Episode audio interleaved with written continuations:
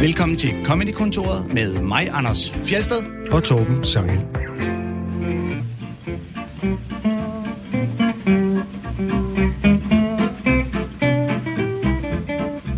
Vi har talt om steder i noget tid nu, og i dag der afslutter vi det emne og spiller de steder, vi ikke nåede. Så det er altså de sidste steder i dag. Og det gør vi i selskab med en prisvindende komiker, mand, der netop har vundet prisen som årets talent ved Zulu Comedy Gala. Velkommen til dig, Frederik Roskov. Tusind tak. Tillykke. Tak skal du have. Så lykkedes det endelig. Ja.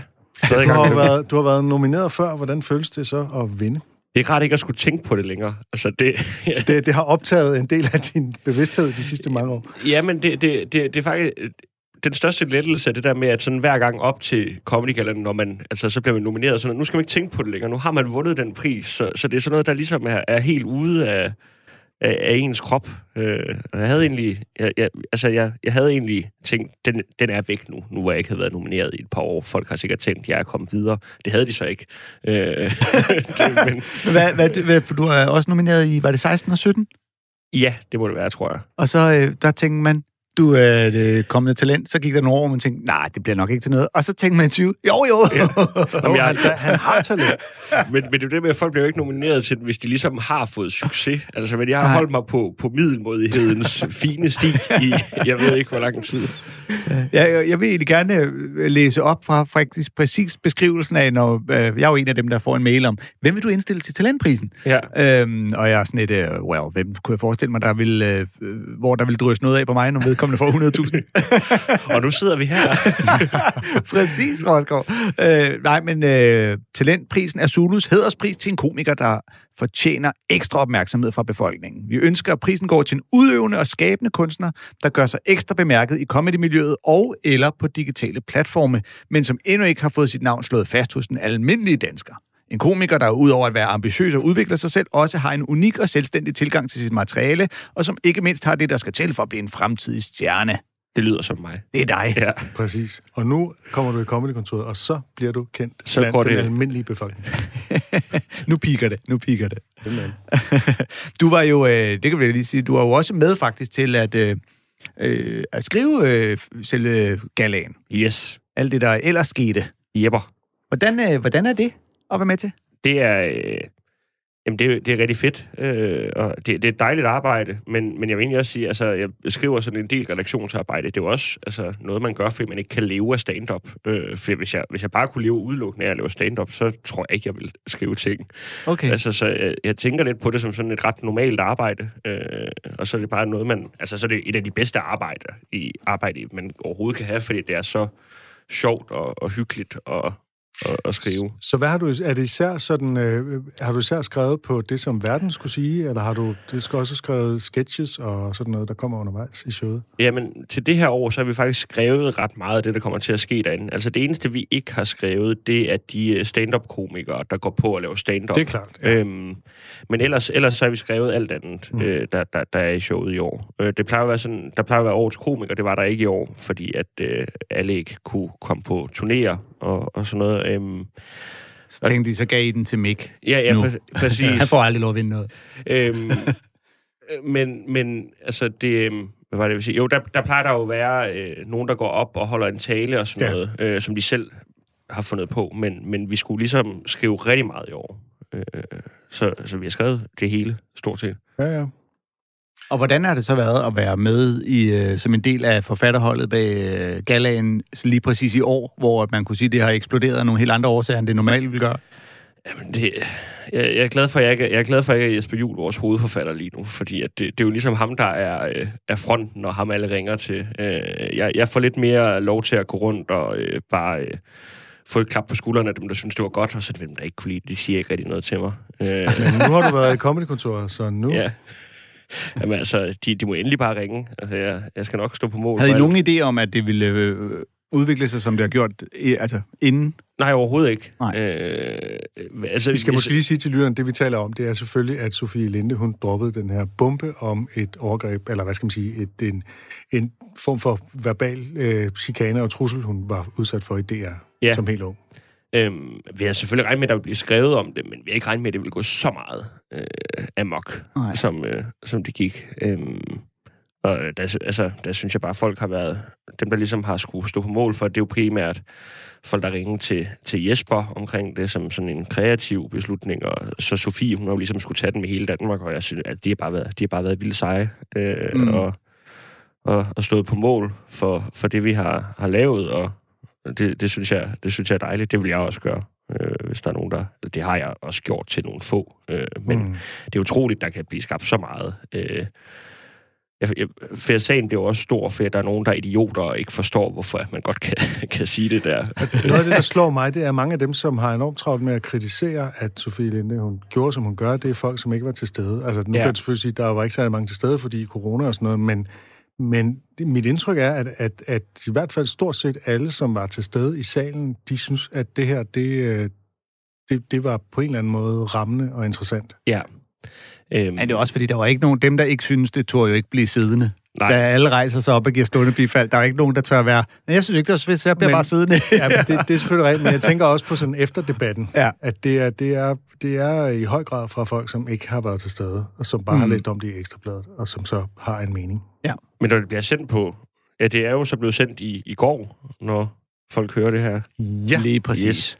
Øh, så man, man kan se det inde på TV2 Play. Man kan jo gå ind på TV2 Play, og så kan man sidde på og spotte, for, om der er nogen, der sidder nede. Ikke? ja, det er surt.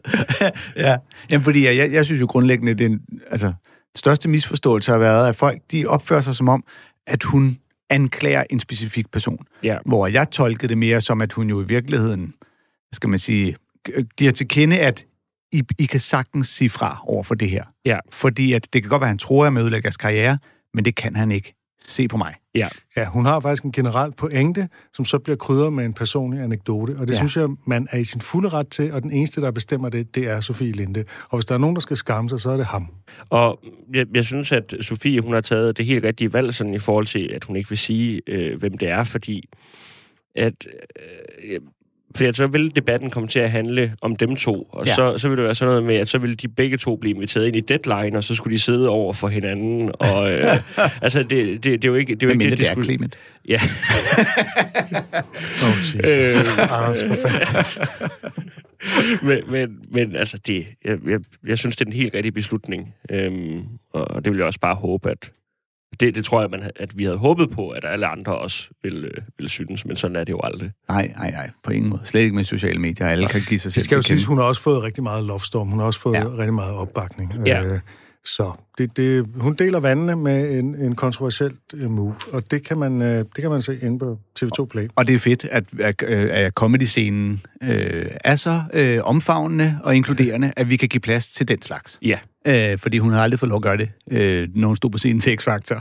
altså, Nej, det siger lidt om... Øh, også fordi X-Factor var en del af det, der blev talt om i forhold til løn og sådan noget. Lad os ikke gå ned i det. Nej, nu skal du stå på mål for noget helt andet, Frederik ja. Rosgaard. Ja, du har nemlig valgt øh, det sjoveste nogensinde. Ja. En bid med Paul F. Tompkins, som ikke er fra et af hans albums, men fra en Just for Laughs opsamling. Det er i hvert fald der, vi har fundet den. Ja, men det, øhm, det, det er på et øh, show, der hedder Crying and Driving. Øhm, men det er et show, okay. der er helt umuligt at finde i Danmark. Ja. Det, er, det er sådan et, hvor man skal ind og være lidt fix på internettet, hvis man... Øh, uh, og det er oh. du, Frederik Rosgaard.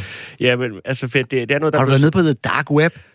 Ja, øh, der, er der, der, der, er en hel, der er en hel hjemmeside til Paul F. Tompkins på The Dark Web. men men øh, det, det, det er et show, der er umuligt at finde i Danmark, så jeg kunne lige finde den på Spotify der. Øh, bitten er længere øh, i det show, han har, hvor der snakker han 10-12 minutter omkring bare den oplevelse og, og, og være øh, det sted, øh, som vi skal høre om. Ja. Lad os øh, simpelthen øh, høre biden, og så tale om den bagefter.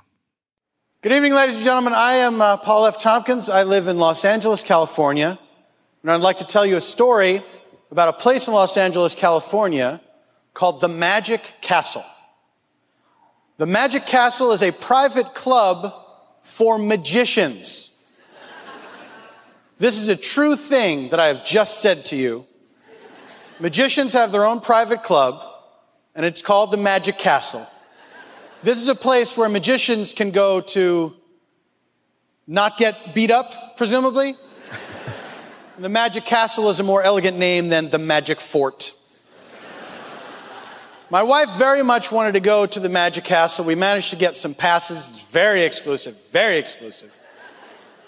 We got all dressed up to go, but there was something I saw there that haunts me to this day. It was a very strange thing that I couldn't process immediately. At the Magic Castle, the walls are covered floor to ceiling with magical shit.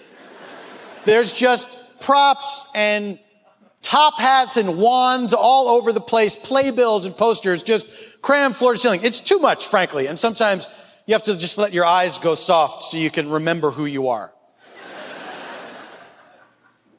and so there's all these portraits of magicians, some famous, some not famous, magicians from the past, magicians from the present, none from the future, because it's the magic castle, not the science castle. and at one point, I saw a portrait of this older gentleman, and I knew instantly, as soon as I saw it, something is not right about this picture. Paul, there were real eyes in the eye holes. No, there weren't. Opportunity missed, by the way, Magic Castle. It's just a regular old painting of this older man, but I knew looking at it on a cellular level, something is wrong with this painting.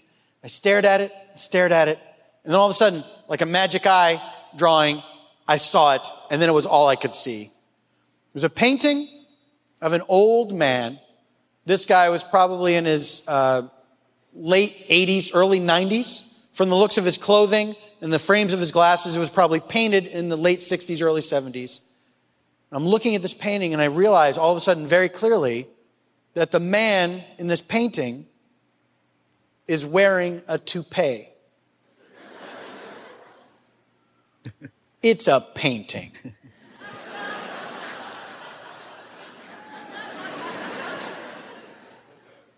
what kind of a creep artist sees an old man walk into his studio wearing a toupee and says, I paint the truth, sir.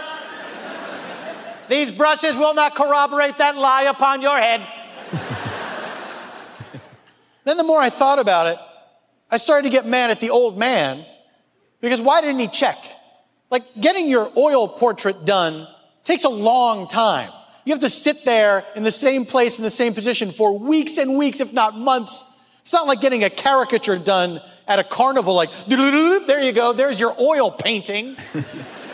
you would think at some point, halfway through this process, the guy would get up and like, hey, let's have a look, see how she's coming along. Uh, oh, hey, uh, can I talk to you for a second, son? Um, whew, boy, look, um, I'm not trying to tell you how to do your job or anything, but uh, could you not make my hair look fake? Here's why I ask. you see, years from now, uh, decades hence, when this uh, portrait is hanging uh, in my guild's hall of fame, as it were, and uh, people who will have no idea whether I lived or died uh, will see this. This will be the only proof that I ever walked upon this planet. Uh, I'd rather these uh, these future people, uh, in this fleeting glimpse they get of of me, rather that these generations yet unborn, rather that when they see this, my official oil portrait, the first thought not be, huh wig. So I tell you what, um, perhaps if I make it worth your while, uh, slip you a few extra hundred dollars, um, perhaps you could help me achieve an illusion I was unable to achieve in life. ja, Frederik Rosgaard, hvad, øh, hvad synes du især er det sjove ved den her bid? Øhm, jamen altså, det, det sjove, det, øh, jeg synes der, hvor det er rigtig sjovt, det er der, hvor observationen starter med, at han ser et billede, hvor at man kan se, at manden på billedet har en toupé på. Det, øhm, altså, jeg synes bare, det er så sjovt, det der, fordi at det, det er virkelig, det, det er så dygtigt set og lavet, det han gør, og det, det er sådan, jeg er meget, meget glad for Paul F. Tompkins øh, generelt. Det er en, øh, det er en af mine sådan, top tre yndlingskomikere. Øh, ja. øhm, og og det, det er det, han kan der, men der er ikke nogen andre, der laver den observation der. Altså, det, det er virkelig sådan et sted, hvor man kan se, at det er derfor, du er, du er komiker. Du har ikke bare sat dig ned og skrevet, øh, hvad hedder nu, fem minutters jokes på, på flymad. Altså, det, det her, det er kun ham, der kan lave altså den observation, og så eksekvere det så godt, godt bagefter. Altså, det er så han får så meget ud af så lidt i, i, i den bit der, synes jeg. Og, og jeg synes ikke, at i optagelsen, den sådan, når man ser det i, i showet, altså der, der er der mere grin på. Det, det er optaget til Just for Laughs, øh, hvad nu, hvor de har sådan et stort galashow, hvor der kommer en masse på og laver fem minutter, og publikum er generelt ikke så meget på øh, på de clips der. Så, når Så man, den version, du egentlig sådan bedst kan lide, der er, der, der er det anderledes. Nej, men der, der, der, er bare langt mere grin på. Altså, det Ja. hele det spil, han har, hvor den gamle mand, han står og snakker med Ja. maleren. Altså, der, der griner folk jo ikke rigtig her, men i det, i det rigtige show, hvor folk er kommet for at se Paul F. Tompkins, der, der griner de i det der spil. For jeg synes, at og det, det er så sjovt, at man ved hele tiden, hvor man er på vej hen, men at han stadig kan gøre det altså ekstremt underholdende. Øhm, Jeg synes, det sjoveste er det sidste der, hvor han, som er sådan meget Paul F. Tompkins-agtig ja. Ironisering over, hvad det her billede egentlig, altså hvor, hvor flygtigt man egentlig går forbi det og bare ja. Siger wig, og hele den der, altså det her, han skulle sige, sådan meget flor om munden til den her kunstner, ikke? Altså den her øh, lidt øh, opblæste tryllekunstner med, med toupé, ikke? Maybe you could help me at achieve an illusion I was unable to achieve Ja, in life. det Det, er er virkelig godt skrevet. Det er en meget smuk krølle. Og jeg kan ja. se mange typiske Paul F. Tompkins greb her, ikke? Øh, sådan den der ironisering over, hvordan noget er blevet tænkt. Hvad, hvad har de dog tænkt, for det her fjollede fænomen eksisterer? Øh, men jeg synes egentlig, det er, at, at den, han er lidt langt tid om at komme hen til de der grin. Det, det, det, det synes jeg også. Øh, men det er går, jo, næsten, det er jo fordi, der går næsten tre minutter, for han rent faktisk får selve præmissen på banen, ikke? Ja, det var, det var også, da jeg valgte det her klip, men man bliver lidt nødt til at have det andet med. Men det er, det er jo, det er jo fordi, det er taget ud af en 12 minutters lang ting om at være Okay. på det der Magic Castle. Så det, jeg tror, han har skulle finde en eller anden måde. Sådan, når Ja. han, der er en masse ting, han bliver nødt til at have præsenteret, før han kan komme hen til det sidste. Og, og det kommer meget mere naturligt, når man ser ham lave det i showet. Så hvad sker der ellers i biden? Altså, hvad, så han jagter flere ting inde på det her Magic Jamen, Castle? altså, så, øh, altså det, det er bare hele tingen om, omkring at, at komme derind, og, og hvor, hvor forfærdeligt et, et sted det egentlig... Øh, altså, det er bare en stor turistfælde, og han har sådan en ting, hvor han snakker om, at at, øh, som også er sådan en rigtig sjov ting, han, han har der, jeg synes, hvor han snakker om, at at få taget et, øh, et billede øh, derinde, hvor folk kommer rundt, og så spørger de, om de vil have et billede, og så siger de, det vil de gerne, og så siger de, det bliver 20 dollars per person på billedet, koster det få taget et billede derinde. Hvor han snakker om, at han elsker, sådan nogle, han elsker at købe sådan nogle ting der, fordi at det der med, at de ved, altså, de ved ikke, at han godt ved, at de er i gang med at snyde ham. Altså, den, så, så er alle jo glade. Alle føler, at de har snydt den anden. øh, Men det, altså, ja, fordi jeg synes jo, normalt så Paul F. Tompkins stil er jo at være meget malende og beskrivende Ja. øh, i sine anekdoter. Og, øh, og typisk så siger man jo det der med, at, at øh, al fyld, al overflødet skal væk. Ja. Du skriver dine jokes ned, og så kommer du så hurtigt hen til præmissen som overhovedet muligt, og, og fjerner alt, hvad der kunne være fyld, ikke? Hvilket man, hvis man skal være lidt hård her, kan sige, at han godt nok kommer rigtig meget hurtigere hen til, øh, jeg så et maleri af en fyr med et toupé. det kunne han godt. Det, det, det, det kan vi godt være enige om, men, men jeg Men det er jo også en stil, altså. Men hvis nu der sker flere ting inde i Magic Castle, så er det jo, så er det jo fair nok, at man skal ligesom have etableret det sted, hvor der kommer flere jagttagelser ind. Men jeg, jeg, fedt, jeg, jeg tænkte præcis det samme, for jeg synes jo ikke, at det at de første tre minutter er det sjoveste nogensinde. Men, Det er jeg glad for. men, men jeg synes, at, at, Ja. at det, det er sådan et billede på noget, jeg også godt kan lide i stand-up, fordi at jeg, selvom man ikke sidder og skraldgriner, så har man det alligevel godt, og jeg synes, det er underholdende, underholdende den måde, han fortæller det på. Og jeg, mm. Det er det, jeg synes, at stand-up, når det er rigtig godt, så er det ikke bare noget, der får folk til at grine, så man også underholdt hele vejen. Altså, Ja. han er jo... Altså, man, man ville kunne høre den der historie, uden at der egentlig var lagt jokes i, og så vil man stadig sidde og tænke, det er, det er sjovt at lytte til det her. Så vil Ja. det ikke være stand-up, så vil det være noget, en historie, men, men det er det, jeg synes, at der er så godt ved Paul F. Tompkins. Ja, han er jo en ekvilibrist ud af det der, Ja. ikke? Og, og netop det der med at, at, at lave nogle virkelig, virkelig skæve, sære observationer, om det så er Peanut Brittle, som vi vist har spillet tidligere. Ja, den har vi spillet, ja. Ja, dåsen, den, hvor den, den hopper ville jeg have spillet, men jeg vidste, Ja, ja, at den var den blevet er- spillet tidligere. Nå, men- okay, det er men, godt. Men, Ja, det er, Elegant Ja, Balloons. Ja, Elegant Ja. Balloons og, Ja. ja. øh, og en med at, at sælge hatte og sådan noget. Men øh, ja, det er jo sådan øh, vintage øh, Paul F. Tompkins. ja, Øhm, det er jo en god observation, det her med, hvorfor male en toupé, så man kan se, at det er en toupé. Ja. Og, Øh, he, og hele det- og forestillingen om, om ham, trylle, ham, der er blevet malet, der gør sig alle sine overvejelser om, der er nogen, der skal se på mig om 100 år, der ikke aner, hvem jeg er. altså, lad os nu snyde dem, mand. der, er, en tryllekunstner, det er det, jeg lever af at snyde folk. Eller også så er det bare, er, er det måske et look, som han, han godt kunne lide, selvom ja. at, man, at vi så, eller at Paul F. Tompkins så tænker, han har toupé på. Men det kan godt være, at tryllekunstneren ikke selv ved, at man... Altså der, men nogle gange har man en fornemmelse af, at folk, der går med toupé, eller som har hentehår, de kan ikke rigtig selv gennemskue, at alle andre godt kan gennemskue, hvad der foregår. Nej, men det er jo, når man ser billeder fra gamle dage, så er der jo heller ikke nogen, der har hentehår på billederne. Det er jo, fordi de netop har malet det, øh, altså som rigtig hår. Vi kan jo øh, heller ikke, og det synes jeg heller ikke, Paul F. Tompkins var med, der er også muligheden, at ham, der har malet, har været et røvhul. Ja. Og han har malet efter fotografi, vil jeg også lige sige, som altså mange portrætmalere faktisk gør. Jo, ja. det, det fineste er selvfølgelig, at man sidder der i mange, mange timer, men det mest almindelige er faktisk, at man maler efter Ja. fotografi. Oh, ja, ikke?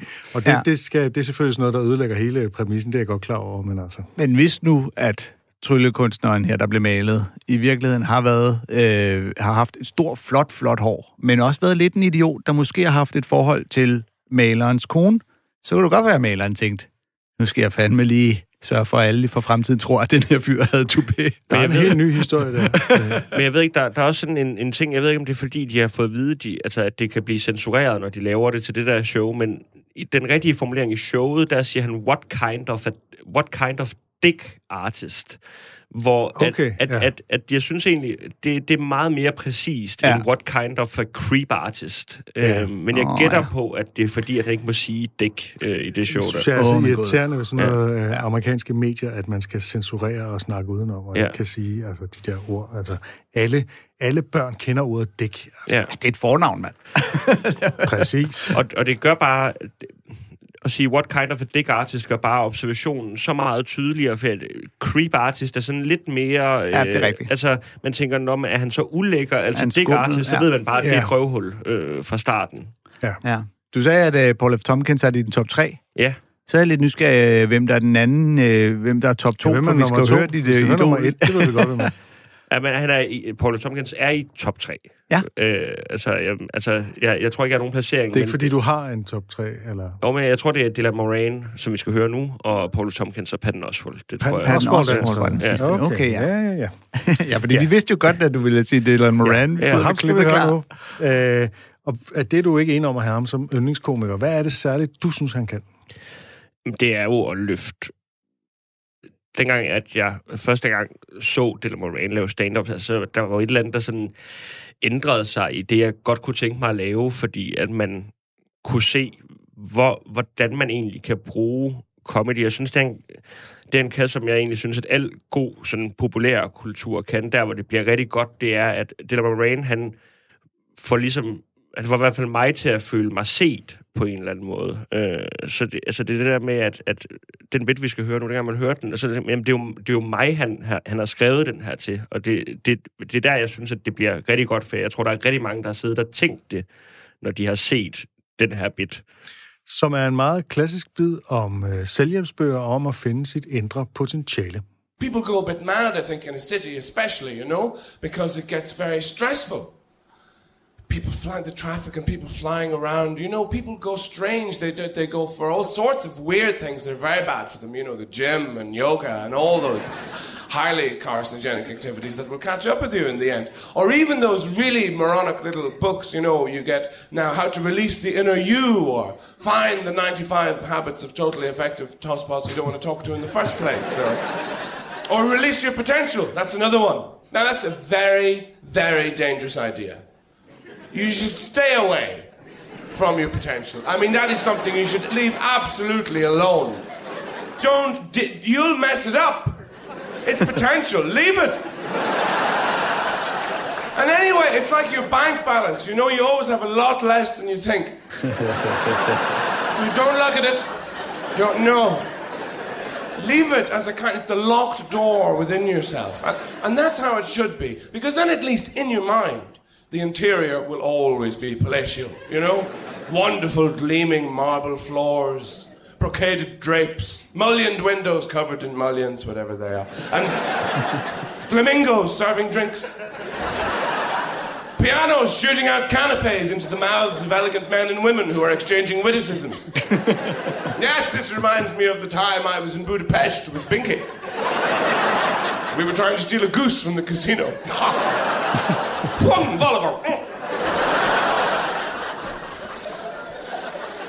Don't open the door. Because it won't be like that.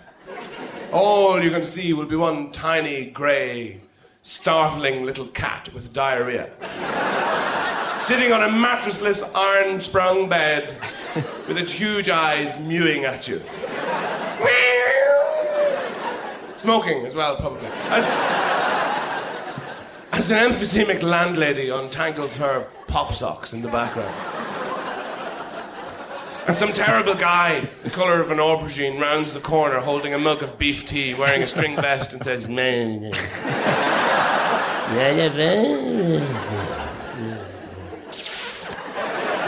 That's your potential.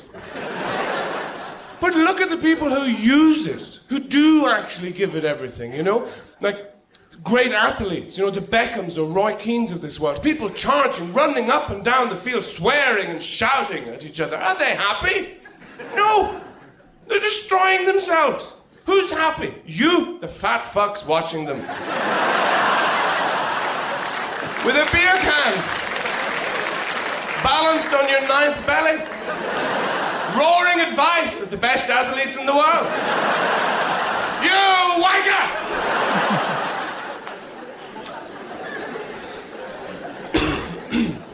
It's not going to make you happy. It'll depress you when you find out how little you've got, you know? You don't want to find out that the most you could possibly achieve, if you gave it your all, if you harvested every screed of energy within you, and devoted yourself to improving yourself, that all you would get to would be maybe eating less cheesy snacks. Nobody needs to know this. And all those people who do try and improve themselves, you know, they're very unimaginative. The people who go to the gym in pursuit of their ideal body and so on, lifting all the machines and the pulling and dangerous things, and shouldn't be in there. Nobody should be in there. They, they're in pursuit of their ideal body, but all they come out with is something that's a bit harder and firmer and more tucked, you know. That's boring. I mean, the word here, the key word, is ideal. You could have anything. My, my ideal body, you know, would be just probably something like um, one eye. You probably only need one. A kind of sucker thing instead of teeth, because they just give you grief in the end, you know? And a long, long tube with my arms way over there so I don't have to deal with it. That would be ideal. Ja, jeg synes, det er interessant, Frederik Rosgaard, du siger, at det her, det, det, det, du, det, det, du føler, han rammer dig.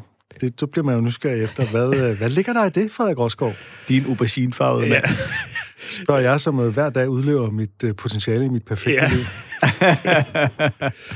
men men det, det, altså det, er jo, det er jo bare så eksistentielt, altså det, det han snakker om. Så, altså, jeg, jeg, jeg, tror, jeg tror, alle øh, kan føle den der, og øh, der, der måske, altså, jeg tror også, den kan gøre ondt på folk, der øh, virkelig er sådan nogle selvhjælpstyper, og sidder og læser selvhjælpsbøger, og er sådan nogle, der har ja, øh, inspirerende citater hængende, fordi at han, han rammer bare ned i noget, der er så menneskeligt, og det er så, det er så, altså, det er bare så, det er bare så flot skrevet, øh, fordi at, når man sidder og lytter til det, det, det hvad er der, der, der er en tydelig joke, altså sådan i starten, som er, hvad hedder nu, det er ligesom din øh, bank balance, du er ja. altid mindre, end man lige går og tror. Altså ellers så er det bare malende billeder, øh, og altså i hvert fald sådan for det, altså han bruger sikkert en hel masse altså, øh, greb, men altså sådan for det utrænede øre er det jo bare ja. en, en mand, der står og snakker omkring det, og det er det er så små ting, han gør hele tiden, og det, det er så præcise formuleringer. Altså, det, det er bare... Jeg, jeg synes, det er det bedste stand-up, der nogensinde er lavet. Det synes jeg er, er den bit der. Hold da op. Øh, Vil du sige, det er det sjoveste nogensinde? Ja, men, men, så, er du, så er du dummet der. men, men det er fordi... Så har du ikke indløst dit potentiale fra. Nej, men, det, men det, det er fordi, at jeg skulle vælge to klips, Ja, ja, og det ene, ja. det var det sjoveste nogensinde, og det andet var mit idol. Jeg ville vælge det der klip til dem begge to, tror Ja, jeg. Så, det er så, så så det var lidt for at finde noget, noget andet. Og det er også det er sådan et klip, rigtig mange komikere vender tilbage til og Ja. nævner øh, lige præcis det her. Fordi øh, det er nok, der er noget i, altså selve observationen af, at du ikke skal udnytte dit potentiale, fordi det er jo samtidig at det håb, du har ja. Ja. for, hvad du kan nå. Og håbet er altid bedre end realiteten. Ja? Og det er jo- nævner altså- også det der med folk, der får succes. Jamen, de har det jo tit ret nederen, ikke? Ja. Altså, øh, Det, det er sat med en vild observation, og han så samtidig eksekverer den så genialt. Det er, og det, som du siger, Frederik, så har han jo de her vanvittige billeder. Altså, jeg er helt vild med det her billede i, man forestiller sig, hvordan man ville have det, hvis man øh, øh udfyldte sit potentiale, ikke? Altså sådan noget med, at øh, der øh, er flamingoer, der serverer drinks, og flyler, der skyder kanapéer ud i munden på elegante mænd og kvinder, der udveksler witticisms. Og witticisms, det er jo sådan nogle skarpe, sjove bemærkninger, ikke? Hvor de ligesom står og er sådan enormt øh, overklasseagtige og Altså, så det er også bare, det, ovenpå. i det der, øh, den del, der er det også bare sjovt, sådan, at man tænker, når er det, det er din idé omkring, hvad hedder det nu, det mest elegante, du ligesom kan forestille sig. Det, det og er der jo- har man fornemmelse af, der synes jeg, der rammer han jo ikke sådan lige min idé. Altså, jeg vil aldrig finde på noget som helst af det der, vel? Men det, men det er så meget desto sjovere, at der kommer en vild, et vildt overraskende billede, som man et eller andet sted godt kan se for sig. For selvfølgelig spiller han på nogle stereotyper om, hvordan succesrige mennesker har en eller anden fantastisk reception, som de kan flashe på Instagram, hvor, øh, og så giver han lige 200-400 procent oveni med, øh, med nogle sådan helt vanvittige, fancy øh, Men det er, jo, det er jo netop de her beskrivelser, som gør Dylan Moran bedre end alle mulige andre. Altså det er hans paradedisciplin. Det er at kunne sætte en præmis op, der giver ham mulighed for at komme med de her beskrivelser, og så bare male dem ud på en måde, hvor man tænker, det der, det var der nu aldrig nogensinde nogen andre, der ville kunne finde på. Øh, det er jo det han hele tiden gør, netop siger, nu har jeg, du ved, hvad, er dit, øh, hvad forestiller du dig, dit potentiale er? Og så kommer der den her lange beskrivelse, ikke? Og så bagefter, så bliver det jo til, dit potentiale er nok i virkeligheden det her, og så Ja. kommer der jo den der anden med uh, this terrible aubergine-colored guy Ja, og drinking en, en, beef øh, tea. En grå kat, der sidder og ryger i en eller anden øh, ødelagt seng. Og det, som han gør, det er jo, at i stedet for, og det er jo sådan meget show don't tell, altså han viser, han opmaler billeder, i stedet for at fortælle, dit liv vil være, og så nogle Ja. ja. adjektiver, så, så kommer han bare med nogle, nogle vanvittige billeder, og, og satser på, og kan også, fordi han er dygtig, formår få os til at forstå, hvad pointen er, uden egentlig at sige den. Mm. Fordi jeg- det er, bare, det er bare et billede på, at den her kat og alt det her, det er bare et billede på et miserabelt øh, liv, og det andet er sådan et eksempel på forestilling om et fantastisk sådan overklasseagtigt liv. Ikke? Og jeg, jeg tror, at da, det, jeg, jeg analyserer ikke særlig meget, når jeg hører, hører stand-up. Jeg kan bare at nyde det, men der er sådan en ting, han gør, jeg tror, der er, der er rigtig... Jeg ved ikke, selvom han tænker over det, men jeg synes, det er rigtig smart der, hvor han siger, øh, at de sidder og øh, snakker, this reminds me of the time we were in Budapest. Altså, for det, det er sådan ja. Ja. det der med, at der skaber han sådan den der illusion om, at det er også noget, han bare står og finder på. Ja. Ja. For han kunne godt finde på et bedre eksempel, men det, det, der, det lyder som om, det lyder virkelig som om, han står og tænker på, hvordan skal jeg beskrive det her. Så ligesom bare for at sige, Budapest, altså bare for at sige et eller andet. Hans levering er sådan, så det, ja. det virkelig ser ud som om, han bare sådan står Ja. ja. og rappler ting af sig, men selvfølgelig så har han fuldstændig forberedt det hjemmefra. Ikke? At det der, det, det har han også øvet rigtig meget Det for at kunne huske. Men det betyder så, at han kan stå, og det skal Ja. ja. siges til dem, der ikke ligesom har set ham, han står med en smøg i hånden og, og rodet hår, og, og det hele det bliver leveret som om, at han, han egentlig bare står og snakker. Ikke? Han er jo, altså på mange måder minder han jo meget om Paul F. Tompkins. Altså de er jo begge to sådan lidt ekscentriske, bare på hver sin måde, ikke? Hvor at Dylan Moran er meget, du ved, den der irske, øh, sådan flanør-type, der er sådan lidt, åh, jeg har lige stået op af det. Og, men Paul F. Tompkins er, du ved, øh, 50'er øh, jakkesæt Han har tit og det hat. butterfly og overskæg, butterfly, og sådan, han ja. kører sådan en Men de, en de er jo faktisk meget tit, det- at de, de, de, er jo godt, de har lidt det samme tøj på en gang mellem Paul Tompkins, han har bare lige taget det rigtigt på. Altså, men, men Dylan Moran, det er jo meget med de der blazer og Det skjorten, der ikke det, er... Det er jo tit sådan en, øh, og ikke at der er noget galt i at have løse skjorter på, men det, det er tit også sådan lidt, lidt krøllet, og han, jeg tror, han bevidst sådan har et lidt, lidt snusket udseende, samtidig Ja. med, at han egentlig er relativt velklædt. Ikke? Ja, sådan et lur. Det, han, han står aldrig bare en t-shirt, som mig bekendt. Altså, jeg husker mm. ham altid med en skjorte på. Og så tror jeg også, han har, altså, han kan se sådan ud, for han har den fordel. Det er, det, det er noget, mænd ikke tænker over, når man ser ham, men alle kvinder, jeg sådan har snakket med, når de ser Dylan Moran, så siger de, det er en meget, meget flot mand, det der. Altså, fordi Og han, det var han det? også Ja. dengang, men Okay. jeg synes... Øh, Han er ikke lige så pæn. af på den. Han er, jamen, han, er, han, er blevet, han er blevet tynd igen nu, øh, efter han, okay. han stoppede jo med at... Altså ikke, at øh, man bliver at spise kanapéer ud af- utrolig grim af at spise, øh, altså at, at være tyk, men Dylan Moran, han så øh, ret usund ud i et stykke tid, for han var stoppet med at ryge, Ja. og han snakker også Ja. om, at han spiste chips og alt sådan noget hele tiden. Altså han, han, han så virkelig oppustet ud i en, i en periode. Mm. Det er nok det billede, jeg, jeg tænker på. Men du siger, han er simpelthen... Øh, jeg, jeg er glad for, at vi diskuterer er komikernes Ja, udseende meget indgående her det i er godt, vi Comedykontoret. Der er ikke Han er noget, der ikke med- kan endevendes i det her program. Han er stoppet med at drikke, øh, så han, øh, han taber sig rigtig meget. Nå, Du følger godt med. blive tørstig. Øhm, men altså, både Paul F. Tompkins og Dylan Moran er jo komikere den slags, man kan skal anbefale til de folk, der siger, jeg kan ikke lide uh, comedy, fordi det er bare uh, alt sammen sådan noget uh, pick og patter, uh, og, og dem, der mener det, er som regel, altså dem, der mener, er- har, dem hvis holdning til stand-up er, at det er sådan noget 90'er-agtigt noget, det er som regel nogen, der selv stadigvæk er i Ja. 90'erne. Men de her to er virkelig eksempler på, at det kan være noget helt andet. Ja. Øhm, de er skide gode, altså på den, i hvert fald inden for den disciplin. Du lytter til Comedykontoret med Anders Fjeldsted og Torben Sangel. Vores gæst er Frederik Roskov, og nu skal vi høre en kort bid med dig, Frederik. Ja. Det er fra dit one-man-show, måske for sidste gang. Hvad var det for et show, og hvorfor hedder det sådan? Øhm, jamen, det, det, det show var jo sådan... Det, det jo rigtig meget sådan en special, altså på... Altså ligesom i folk tit laver i USA, hvor det er bare en time med stand-up. Det var ligesom en, en samling af sådan...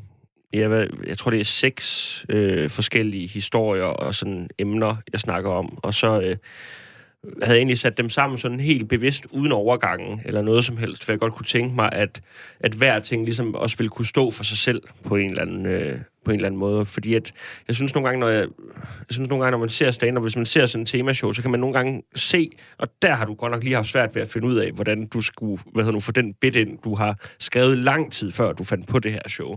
Så jeg synes, der var noget rart i bare at, at lave et show, hvor man sagde, det her, det er mit stand-up, og så kan I prøve at se det.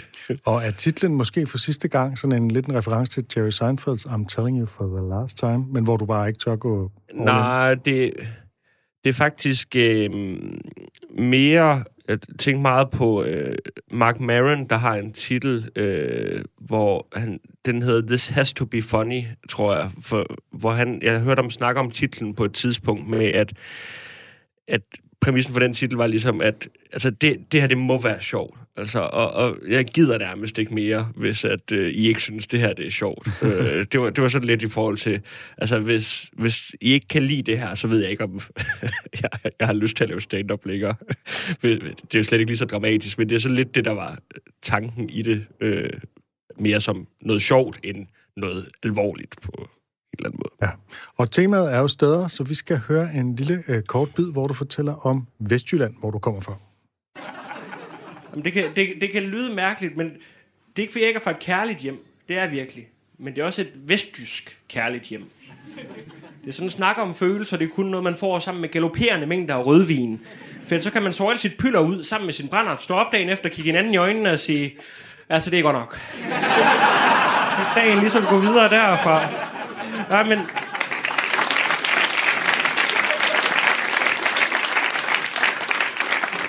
det er jo ikke fordi, vi, vi, vi har jo alle, altid spurgt, hvordan hinanden har det. Men hvis man siger, jeg har det, jeg har det godt, tak, så siger man, dejligt, og ikke, men hvorfor græder du så, imens du siger det? Det er sådan et hjem. Ja, følelser er ikke noget, man taler så meget om i Vestjylland. Nej. Og det kan du, øh, det, det, det, det er virkelig sådan. Øhm, jamen, altså, altså de, den der beskrivelse sådan af, af mit, øh, mit barndomshjem, jeg tror, øh, det, det er meget præcist. Altså, vi har aldrig snakket om, øh, specielt meget om følelser, men øh, altså, det, det er også, hvad alle ved, man ligesom elsker hinanden.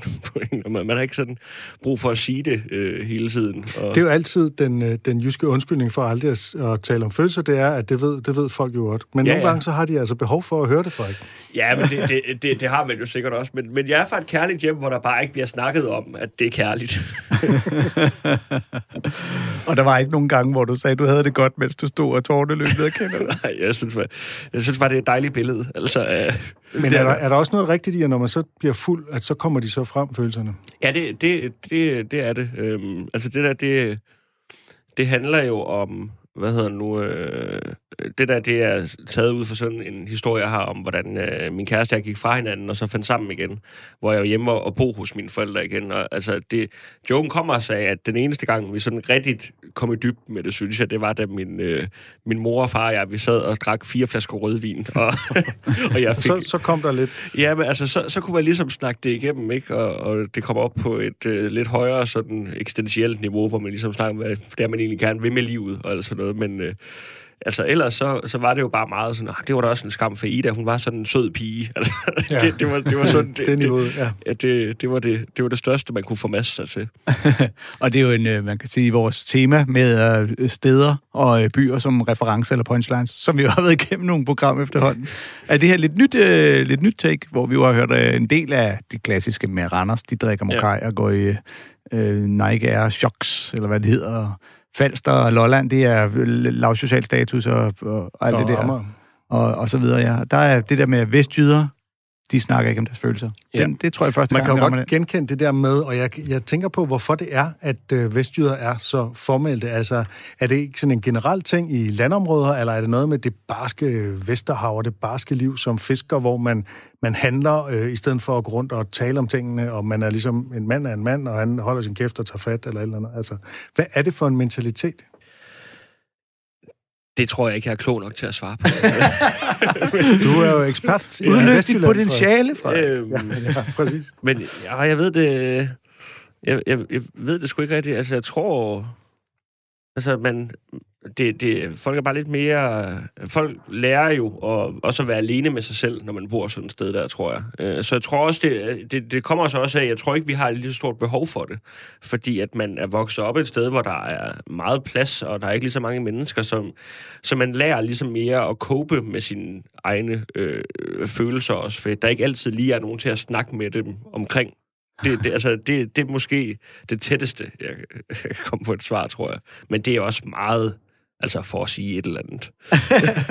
Fair nok. Og nu, øh, nu skal vi faktisk til det, til det stik modsatte, nemlig Tokyo, som er et, altså det modsatte af Vestjylland på Ja. mange måder. Ikke? Det er Det virkelig, jeg faktisk, det er virkelig øh, en øh, by, hvor alting er pakket, og hvor der er rigtig, rigtig mange mennesker, kan man sige. Ikke? Øhm, og øh, det er der også nede i øh, metroen, eller subwayen, som Shane Moss kalder den med et amerikansk ord i den bid, vi skal høre nu.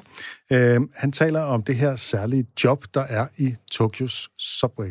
I think the weirdest job in the world, I actually just found out about this a few months ago thanks to the internet. It's called the Japanese subway packer. Couple of you have heard of it. I had no idea what that was either until I saw some videos on YouTube. See, in Japan, sometimes the subways, they get so full of people that they cannot get the subway doors closed. So there are people whose actual job is to cram people into the subway. Please Google subway packers when you get home. It is the funniest, most horrifying thing you will ever see. You're watching it? Oh, yeah. Yeah, that's full. yeah, nah. There's no way they're going to get those 15 people all crowded around in there. Oh, yes, they are with their cute little uniforms, the little white gloves. Best part about it, these people getting crammed in, that's their choice. They could get out. they could wait for the next train. No. Pack me.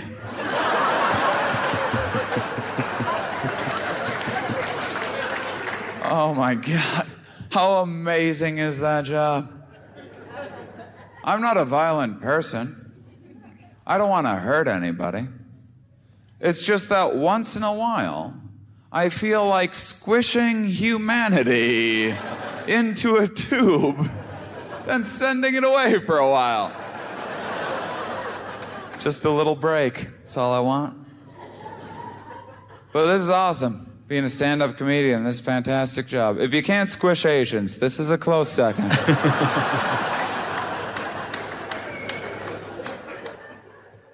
Man får det helt dårligt i de her coronatider ved tanken om at blive øh, fuldstændig mast sammen inde i sådan en, øh, en metro-coupé. Jeg har også altid jeg har set de der videoer øh, sådan, ja. øh, med de der, og hvor jeg tænker, hvordan kommer de af, hvis du skal af på næste station, og du står inde fuldstændig pakket, så du ikke kan røre dig. Du er simpelthen presset sammen med andre mennesker. er hvordan rigtigt. kommer man af igen?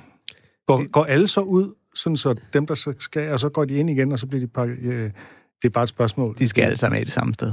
Jamen sådan, altså, jeg, jeg tror, man kommer ud, fordi at, øh, som jeg har forstået det, så er japanere er det, altså, de er de mest øh, høflige og hjælpsomme mennesker, altså sådan til at få ting til at fungere. Så jeg tror vidderligt, hvis du står inde midt i, så skal alle nok lige hurtigt gå ud, og så går de ind igen.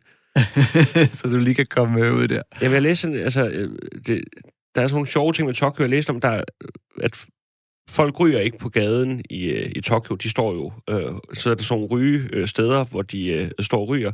Men den måde, de fik folk til at stoppe med det på, det var, at de siger ikke, det er farligt for dig at ryge. De satte sådan nogle ting op med, prøv at tænke på, at du står og ryger. Hvad hedder, at, øh, hvad nu, du vil, der er et billede af et barn, og så der, hvor man holder cigaretten, hvor der står, du heller ikke prutte et barn i ansigtet. Eller sådan altså sådan noget, den stil. Det er mere den der med, du er lidt til gene for andre mennesker. Altså, ja. Det er det, der fik dem til at sige, nej, okay, det kan jeg godt se. Den her, øh, den her bid er fra, øh, fra det show, Shane Morse lavede, der hed Mating Season. Jeg kender ham slet ikke. Øh, oh, oh, ui. Vi har spillet ham tidligere i øh, Comedy-kontoret, og øh, hvis man ikke kender ham, så skal man begynde med det album, der hedder Jokes to Make My Parents Proud. Øh, eller skal man fortsætte med at høre Comedy-kontoret, for vi kommer i sigte til at spille mere for det album på et senere tidspunkt. Jeg synes egentlig, den her bid, øh, nu passer den jo ind i temaet med steder, den er lidt et eksempel på, at man ser noget, øh, der er så dumt, at man tænker, det bliver jeg bare nødt til med på scenen.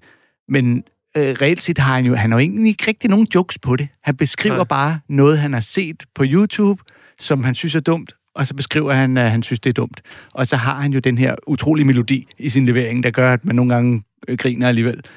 Øhm, Og så til sidst har han jo så den der joke med, at han ønsker at presse hele menneskeheden ind ja. Ja. i sådan en øh, Ja. ja. tube og sende det et andet sted hen, ikke? Jo, jo, det er rigtigt nok. Men, men det er ikke... Ellers er det jo ikke... Altså, jeg, jeg ved ikke, om du oplever det her, Frederik, nogle gange, men man kan opleve, at folk kommer ind til en, hvis der sker et eller andet åndssvagt omkring en, og siger, åh, det der kan du sikkert få nogle gode Ja. jokes ud af. Og så, nej, men, nej, for hvis det i sig selv er så dumt, så kan jeg ikke tilføje det så meget. Nej, men altså, jeg, jeg kan, altså det, det kan være, det der bare er sådan et, et, et enkeltstående tilfælde, men jeg synes nogle gange, der kan være, når man hører en stand-up lave sådan noget der, det, det er ikke rigtig en, der har været ude og opleve livet. Altså, man kan, altså det, det lyder sådan meget som en, der... Det kan Han, lyde han har været en, på YouTube. Ja, det kan godt, men det kan godt lyde meget som sådan en øh, klubkomiker i, øh, i USA, for der synes jeg, at der er mange af dem, der, hvor man tit kan få den der følelse af, at du er bare ude og optræde hele aftenen og natten, og så sover du, og så står du op, og så gør du det, det samme, for at der ikke rigtig er nogen sådan livserfaringer overhovedet i det Det er jo derfor, der er så meget om hotelværelser og Ja. flyrejser i, øh, i stand-up, ikke? Jo. Øh, altså, jeg vil sige, hans øh, første album der, der er der virkelig mange Ja. ja. sjove ting på. Men det skal i forhold til at bruge steder som reference, så det, han gør her, er faktisk lidt det er stik modsat af, hvad vi hører sådan nogen som øh, Omar eller Melvin eller Mohamed Habane gør. Hvor at, at det, de gør, det, de kommer her til Danmark og fortæller os, det jeg har oplevet her, det er Ja. helt skørt, og nu skal I høre mig forklare om det som fremmed. Han gør det, at han siger, kender I dem derovre i, på den anden side af kloden? De er vildt mærkelige. Nu skal jeg fortælle jer om det. Og, og alle griner, for det render vi er alle sammen enige om. De der japanere, kuk, kuk, de er cool skøre. Så han øh, vinder den øh, helt på hovedet. Nu skal vi til en komiker, vi ikke har spillet før. Han hedder Mike Kaplan, og han, øh, hvis nu man skal google ham, det er jo nogle gange folk, de spørger, hvordan staver du det der, ikke? Så staves han på en meget speciel måde, fordi Mike staver han M-Y-Q. Øh, men det, det udtaler sig Mike. Øh, sidste gang øh, i Comedy Kontoret, der var vi i Nashville, Tennessee, og øh, med Bill Burr, og nu skal vi så ud i en mindre by i Tennessee, der hedder Katanguga, som er sådan en by på størrelse med Odense, og der er de rigtig glade for våben. So I was talking about all this while I was performing in the southern U.S. state of Tennessee. I was performing in Chattanooga, Tennessee, and the owner of the venue there was also the owner of a gun because when I met him, I, I could tell that he had it. He had one. He had it with, with him. He had a gun, and then he just kept, that kept being what what was true, and he just had he had the gun and he kept having it, and I. Uh, I wasn't really having it, but he had it. So uh, I've had it. But so he had this gun. And he said to me, Yeah, maybe we got more guns here in the South, but maybe that's why fewer people get shot here.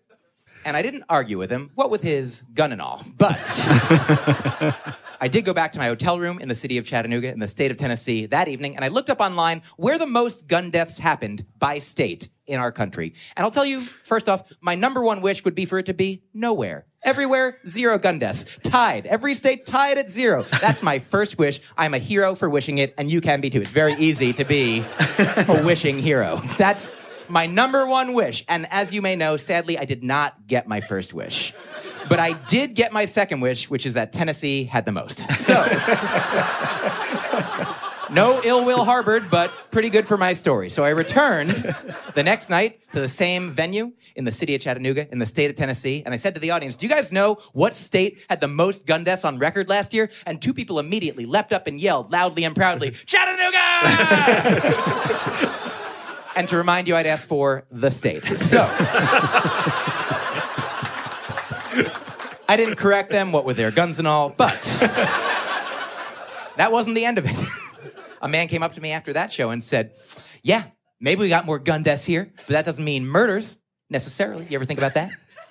Could be accidents. You ever think about that? Could be guy falls out of a tree, gun goes off. You ever think about that?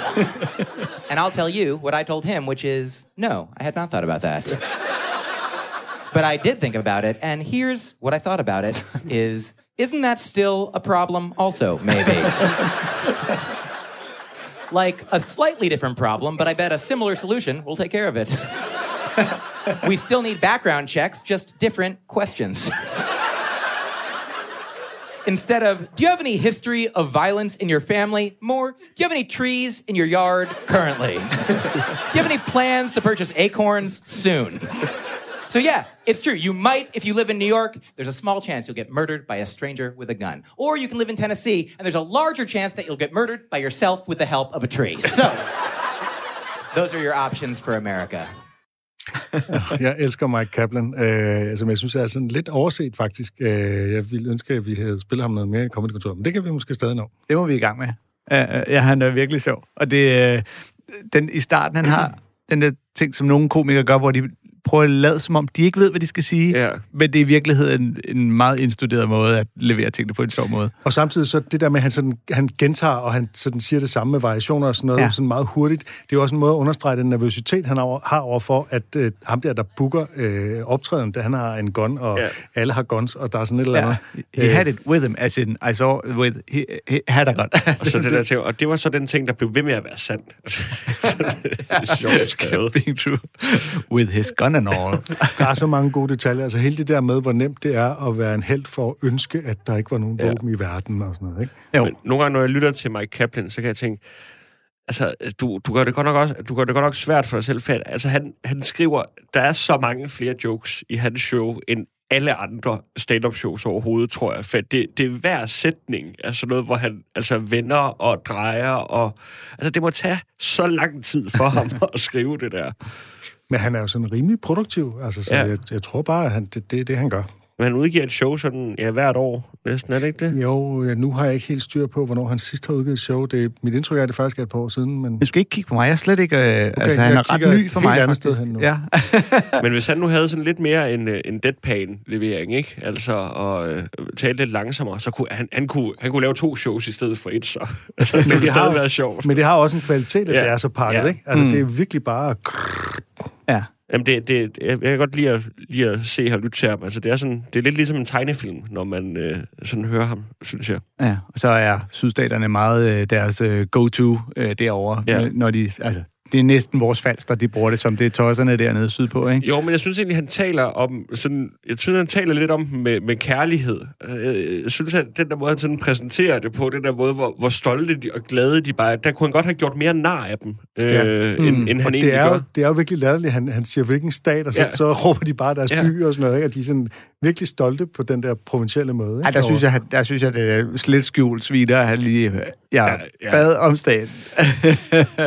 Men det er også fedt, at han jo gør opmærksom på, at han ikke tør sige imod, ja. because the, With- with, their with the gun and gun and all, guns and all. Men ellers så er det jo selve, altså opbygningen af den jo forholdsvis uh, straight out. Uh, man kan høre mange variationer af, folk siger noget dumt. Altså, ja. øh, jeg fortæller dem, de tager fejl. De forsvarer deres synspunkt på endnu flere dumme måder. Øh, det er komik. Ja. Og det er jo fuldstændig rigtigt, at at det, at der, der også er mange øh, øh, eneulykker med våben, er jo ikke noget argument for Nej. flere våben. Altså, nej, og det, nej, nej, lige præcis. Om du dør det ene eller det andet, grundlæggende. Det er var- selvfølgelig den, som han også nævnte, der er jo en forskel, og forskellen er selvfølgelig, om du skader andre, eller du skader dig selv, og så kan man sige, at det er en form for dummebøde, men det er jo ikke sikkert, at ham, der falder ned fra træet med et lat gevær, øh, hvorfor i alverden han har det, det kan man jo så... Men det er jo, øh, altså, hans, hans familie øh, øh, kommer jo til at lide under det her, og, og alt det der, ikke? Så Ja. det er jo ikke bare ham selv, der Nej, ligesom nej. får en dummebøde ved at dø. Nej, nej. Og ulykkerne kan jo lige så godt være andre, de kommer til at skyde. Det er jo det, der er virkeligheden derovre, at de skyder hinanden ved et uheld med alle de her våben. Ja, Men det er jo også derfor, det bliver så sjovt, at han så insisterende holder fast i, der må være tre involveret hver gang. Um, har vi simpelthen, er det simpelthen lykkedes os at komme igennem endnu en gang komme i kontoret og ikke få spillet alle de mange klip, vi har legnet op om steder? Jeg havde håbet, du ikke ville nævne det, men øh, ja. Jeg skal simpelthen bare line færre klip op, tror jeg. vi skal lave et selvstændigt Eller radioprogram. invitere en meget tavs gæst. Ja. Ja, det har sgu været en fornøjelse at have dig på besøg, øh, Frederik Rosgaard. Jo tak, det har været en fornøjelse at være her. Vi skal øh, jo takke af nu, fordi at øh, Tom Sangel skal videre, og vi to skal ud og brænde 100.000 kroner af på, øh, på sprut og damer. Vi skal bare, bare over på pop og sport nu. Altså, ja, bare det er en stor fad eller en stor gang fritter. Øh, lyt med igen øh, næste uge, når der er Comedy-kontoret igen. Øh, vi lægger øh, op på vores Facebook-side, hvad for nogle klip der vi har lyttet til, hvis du vil ind og tjekke det hele ud en gang til. Og ellers så bare øh, have det godt, til vi høres ved. Hey.